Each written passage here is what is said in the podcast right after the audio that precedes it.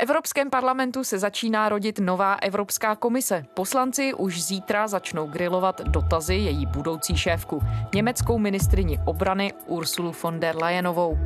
Koho pošle do komise Česko, to se ještě neví. Vláda zatím nikoho nenominovala.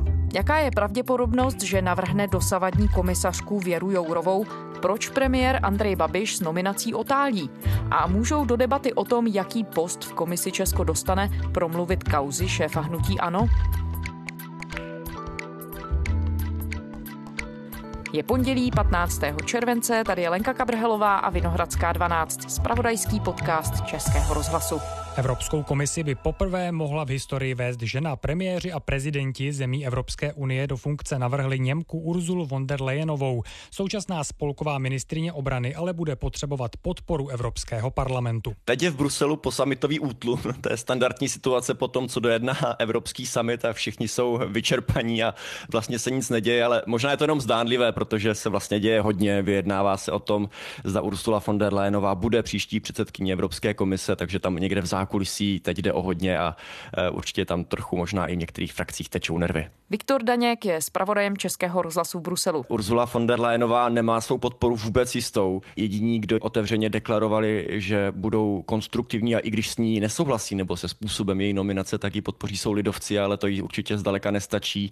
A teď se čeká na to, jak se k tomu postaví sociální demokraté, liberálové a třeba zelení ti už předem řekli, že ji v žádném případě volit nebudou, takže e, určitě to nebude mít snadné. No a kdy se začne mluvit o tom, kdo bude zastupovat jednotlivé státy v Evropské komisi? O tom už se samozřejmě mluví, alespoň tedy v některých zemích. Některé státy nelenily a už dávno nominovali své eurokomisaře a vyjednávají o portfoliích právě s Urzulou von der Leyenovou, protože to je ona, kdo ta portfolia nakonec v posledku rozhoduje nebo rozděluje.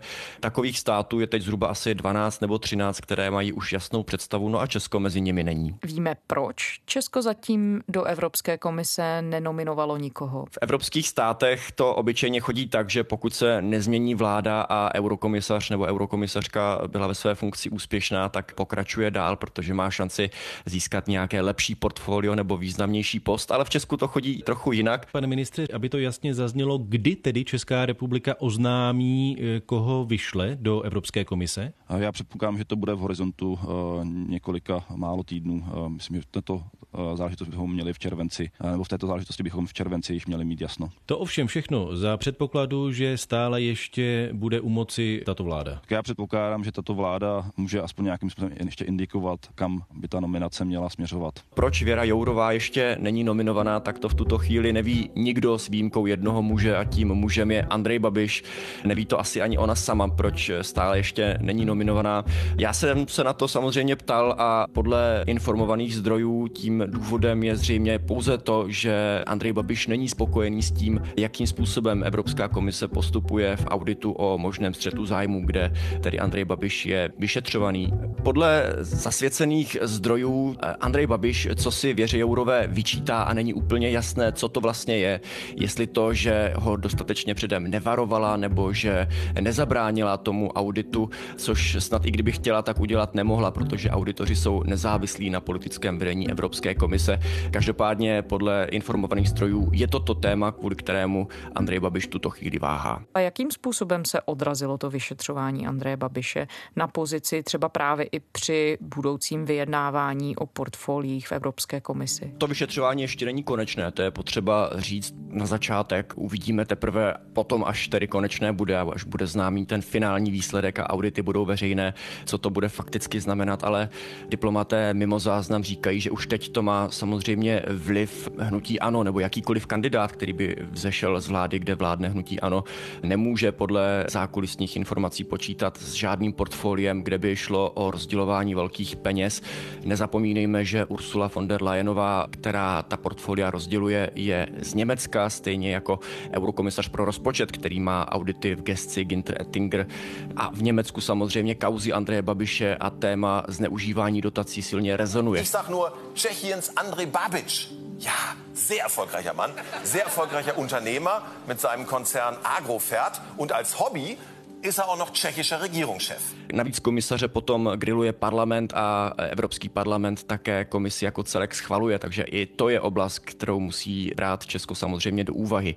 Takže je to věc, která ty nominace ovlivňuje, ale možná bych teda dodal, že pokud někdo z hnutí ANO má mít šanci projít, tak je to Věra Jourová, protože to je člověk, který je ověřený pět let Evropské komisi byla, europoslanci i další znají, takže pokud by na někoho z hnutí ANO měla mít tato kauza menší dopad, tak je to právě ona. And our duty and my personal commitment to you is to seek to deliver on those European values and fundamental rights Připomeňme, jak se Věra Jourová vlastně do Evropské komise dostala. Tehdy v roce 2014 se Věra Jourová už vrátila na Ministerstvo pro místní rozvoj, kde pracovala dříve jako náměstkyně předtím, než se jí dotkla kauza Budišov, kde nakonec skončila ve vazbě. Ve vazbě se ocitla i čtvrtá osoba zapletená do aféry se zneužíváním dotací Evropské unie. Jde o bývalou náměstkyni ministra pro místní rozvoj Věru Jourovou, kterou v policie v pátek zadržela na Rozinském letišti a obvinila z korupce.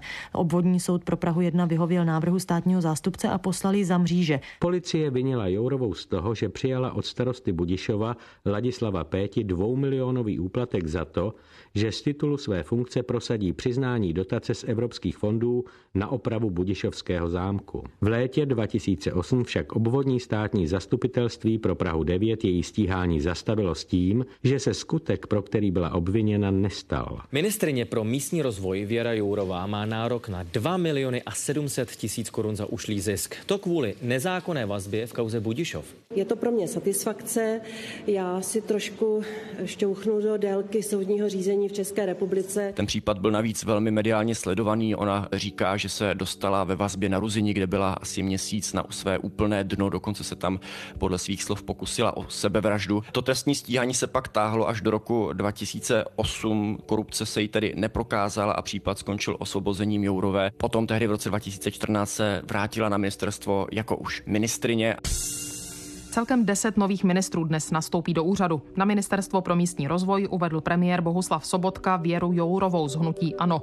Nová šéfka rezortu se chce zaměřit hlavně na evropské fondy. To znamená to, na co mají jít evropské peníze v letech 14 až 20 a aby byl připraven systém pro průtok těch peněz eh, do projektů. Tehdy dominovala Sobotková vláda s tím, že co by regionální expertka mohla mít šanci obsadit portfolio regionální politiky. Nakonec se to ale nestalo, dostala do výjimku oblast justice, ochrany spotřebitele a oblast rovnosti pohlaví. Ona původně k tomu portfoliu, které v komisi dostala, ale neměla až takový vztah. Jak si tedy k té oblasti našla cestu? Ona sama to portfolio nechtěla a možná, že byla i zaražená nebo zklamaná, když odjížděla s tématem ochrany spotřebitele a justice. To bylo v kontextu otázky, jestli jsem zklamaná, že nedostanu uh, tu svou jestli můžu říct, oblíbenou a jak si mě vlastní regionální politiku, tak ano, to bylo zklamání. Myslím, že ukázala velkou flexibilitu a schopnost přizpůsobit se v tom, že se dokázala do té problematiky dostat a to takovým způsobem, že se tam přímo snad i našla, řekl bych, a prosadila. Ocenili třeba časopis Time. Americký časopis Time zařadil eurokomisařku Věru Jourovou z hnutí ANO mezi 100 nejvlivnějších osobností roku. Jourová se do prestižního žebříčku dostala jako první Čech v historii. Bylo to pro mě dost neuvěřitelné, protože já se necítím být nějak extra vlivná nebo, nebo důležitá, pořád jsem normální ženská. Ocenili právě za její působení v oblasti ku příkladu ochrany osobních údajů na internetu, kde se dokázala výrazným způsobem vyprofilovat, postavit se těm velkým internetovým gigantům, jako je Facebook. Je vidět, že se v tom tématu dokázala prosadit a získat si určité renomé. A co podle tebe z těch kroků, které podnikla za těch posledních pět let, co jsou takové nejvýraznější momenty? Asi tím nejčastěji zmiňovaným Zmiňovaným úspěchem je právě oblast ochrany osobních údajů na internetu tam, eh, když si vzpomeneme, jak velké je to téma, třeba v souvislosti s kauzou Cambridge Analytica nebo se slyšením Marka Zuckerberga v americkém kongresu, tak to je věc, která skutečně velmi aktuálně zajímá nejen evropské země, ale i Spojené státy a uživatele na internetu po celém světě, ale ona se zabývala i celou řadou dalších témat. Zabývala se třeba praním špinavých peněz, s průhledněním volebních kampaní, bojem proti nenávistným projevům na internetu. Vyjednávala třeba také dohodu se Spojenými státy a Japonskem, která se týká volného toku dat, což je téma, který asi příliš velkou publicitu nezajistí a velký potlesk za to nesklidí, ale pro mezinárodní obchod je to v době rostoucího významu služeb a digitální ekonomiky zcela zásadní věc. No a určitě významné české téma, to je dvojí kvalita potravin, kde to byla právě ona spolu s europoslankyní Olgou Sehnalovou z ČSSD, která toto téma zvedla v podstatě proti všem, protože zpočátku o tom ostatní země vůbec nechtěli slyšet, nechtěli připustit, že to je existující problém, který by Evropská unie měla řešit. A právě Věra Jourová se přičinila o to, že Jean-Claude Juncker to sám vzal jako svou prioritu a nakonec se podařilo tedy dvojí kvalitu potravin zakázat, byť v Česku za to spíše než vděk sklidila kritiku, protože se to stalo předmětem volební kampaně a poměrně velké kritiky. Jak závažný problém pro Věru Jourovou představuje ta skutečnost, že je členkou hnutí ANO? Jehož předseda je ve střetu zájmů podle těch předběžných závěrů auditu Evropské komise. To, co se odehrává v České republice, to znamená ten běžící audit o možném střetu zájmu českého premiéra, tak to samozřejmě není něco, co by uniklo tady místním bruselským kruhům a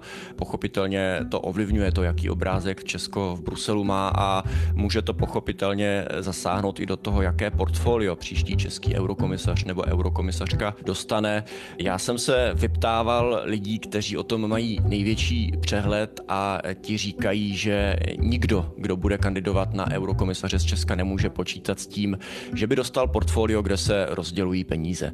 Ty škody, byť ten audit ještě není uzavřený, tak ty škody už v tomto směru jsou napáchané. Uvidíme, jak se to vyvine, ale podle všeho tedy Česko nebude rozhodně v té frontě na podobná vlivná portfolia, kde se rozděluje hodně peněz, tak určitě nebude stát na prvním místě. Je tam ta obava, aby se nevytvořil ještě nějaký další prostor k případnému střetu zájmu, ale možná je to spíše i politická věc, protože Evropská komise, ta nominovaná, ještě neschválená, musí projít hlasování v Evropském parlamentu, tam se komisaři grilují a tam samozřejmě Andrej Babiš nemá nijak zvlášť dobré jméno.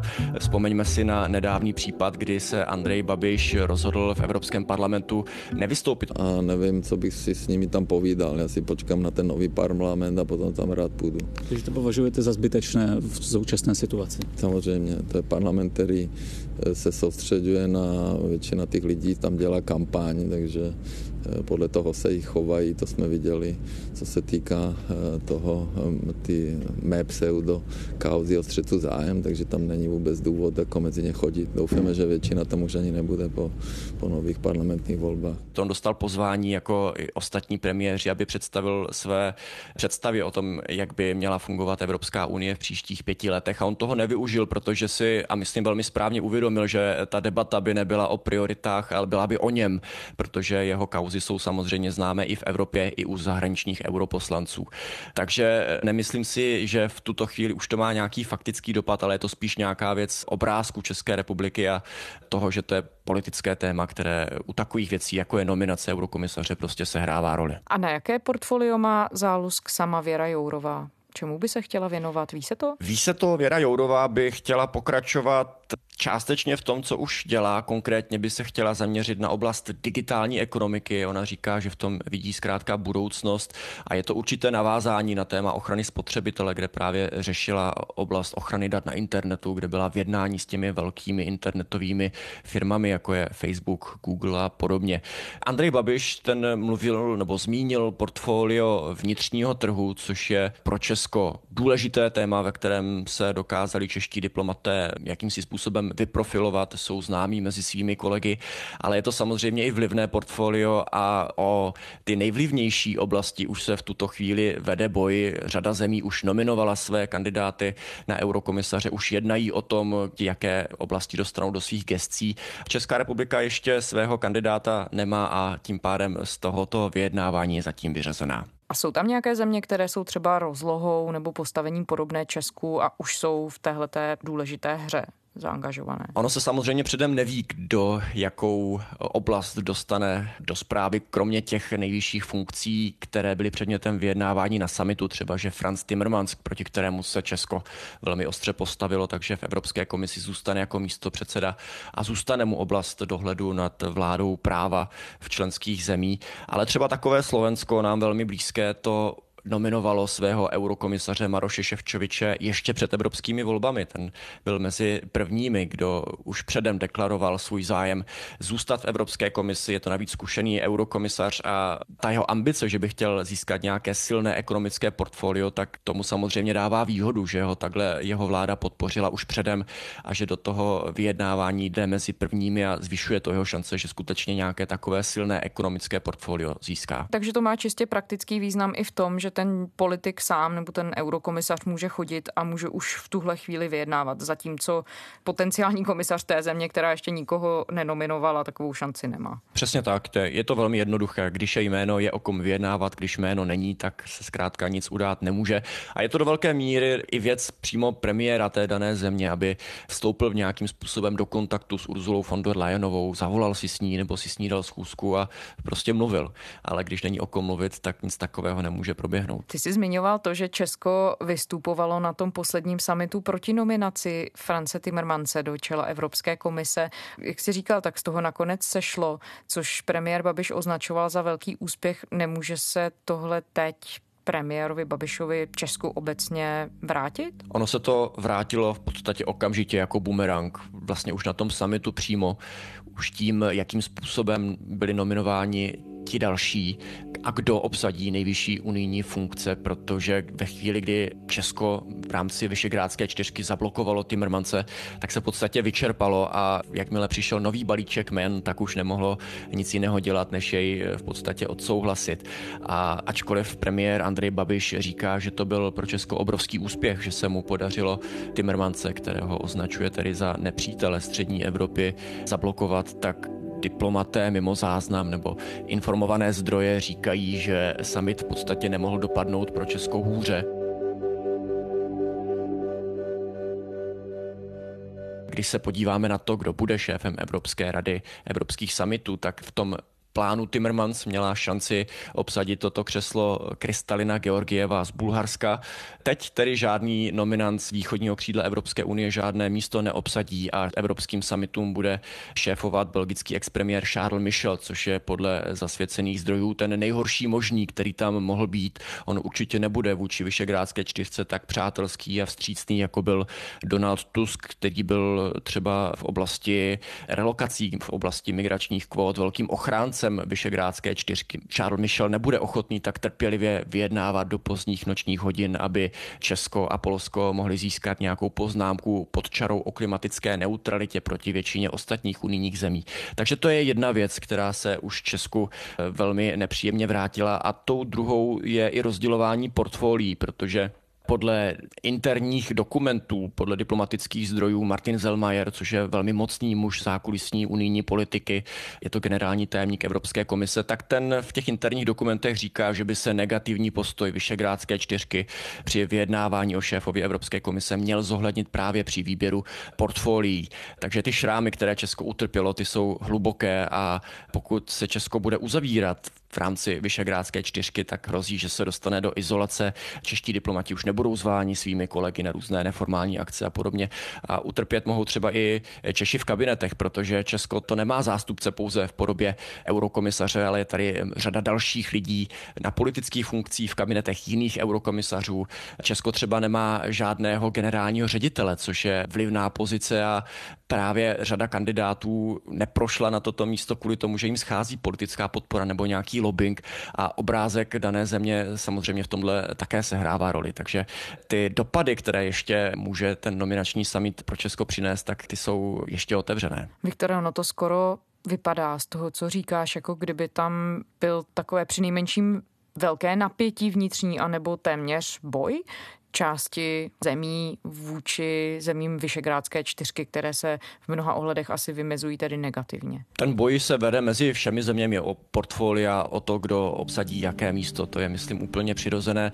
Jde spíše asi o to, jakou pozici Česko v rámci Vyšegrádské čtyřky má, protože na jednu stranu V4 posiluje Česku vliv. Český hlas je díky tomu daleko více slyšet, ale záleží na tom, jakým způsobem s tím pak Česko hraje dál, jestli je negativní a jestli blokuje. Náš ten hlavní cíl bylo zabránit špicem kandidátům a nebylo náš hlavní cíl, aby jsme prosadili nějakého našeho kandidáta, protože jsme de facto žádného neměli. Je vidět, že V4 zásadním způsobem z Itálii prosadila svoje proti všem. Což ve chvíli, kdy se musí na něčem dohodnout 28 zemí, tak nedělá příliš dobrý obrázek o zemi.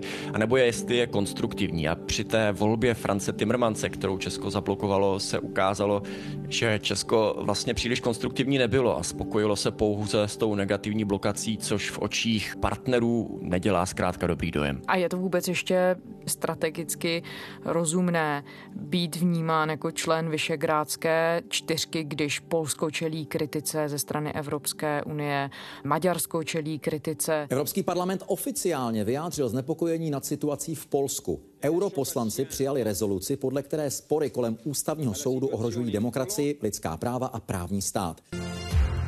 Evropská komise má stále vážné výhrady ke stavu právního státu v Polsku. Do Varšavy poslala další doporučení. Pokud Polsko nesjedná nápravu, mohlo by přijít i ohlasovací právo v Evropské unii. A poslanci Evropského parlamentu dnes také doporučili, aby Evropská komise zahájila řízení s Maďarskem kvůli ohrožování evropských hodnot.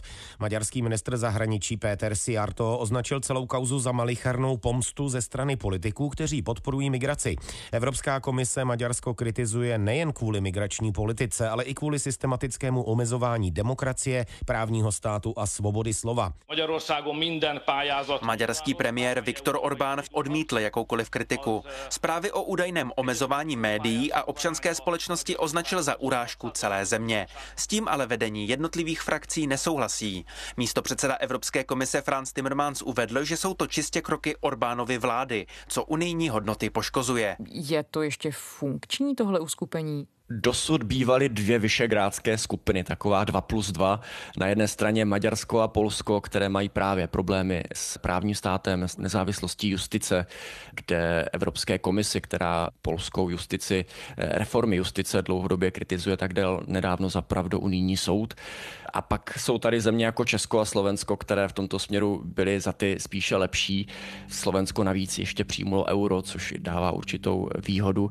Ale právě při té nominaci France Timmermanse, kde se Česko v podstatě postavilo solidárně za zájmy Polska a Maďarska, které z pochopitelných důvodů France Timmermanse nechtělo, tak se spíše připojilo k těm v úvozovkách horším, k těm troublemakerům, k těm černým ovcím, protože Andrej Babiš vlastně ani nedokázal příliš vysvětlit, proč France Timmermanse tak tvrdě a nekompromisně odmítá. On říká, že Franz Timmermans má rozdílný názor na migrační kvóty, což je jistě pravda, ale to není úplně aktuální téma v tuto chvíli, ale dál žádný argument už nepřinesl pro Polsko a Maďarsko je to jasné, tam je to ta vláda práva a Česko v tom případě zafungovalo jako fíkový list, řekněme, nebo prostě bojovalo za zájmy Maďarska a Polska solidárně, aniž by cokoliv tento postoj Česku konkrétního přinesl. A vysvětlil někdo, co tím premiér Babiš sledoval? Ono není velkým tajemstvím, že premiér Andrej Babiš hodně dá na Viktora Orbána,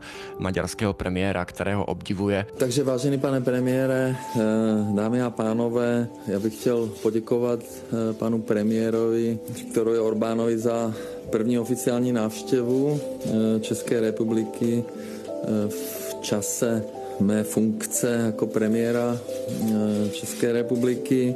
Maďarsko je naším tradičním a blízkým partnerem. A zkrátka v tom asi sehrál nějakou roli tento vliv. Můžu označit pana premiéra za, že je to náš přítel, že je to můj přítel a že ty naše vztahy jsou skutečně nadstandardní. Oni jsou spolu v kontaktu, povídali si o tom a Andrej Babiš zkrátka přijal Orbánu argumentaci proti Franci Timmermansovi. Viktor Daněk, zpravodaj Českého rozhlasu v Bruselu. Díky moc, Viktore. Díky. To je z pondělní Vinohradské 12 vše. Vraťte se k nám kdykoliv na iRozhlas.cz a také ve všech podcastových aplikacích. Těšíme se zítra.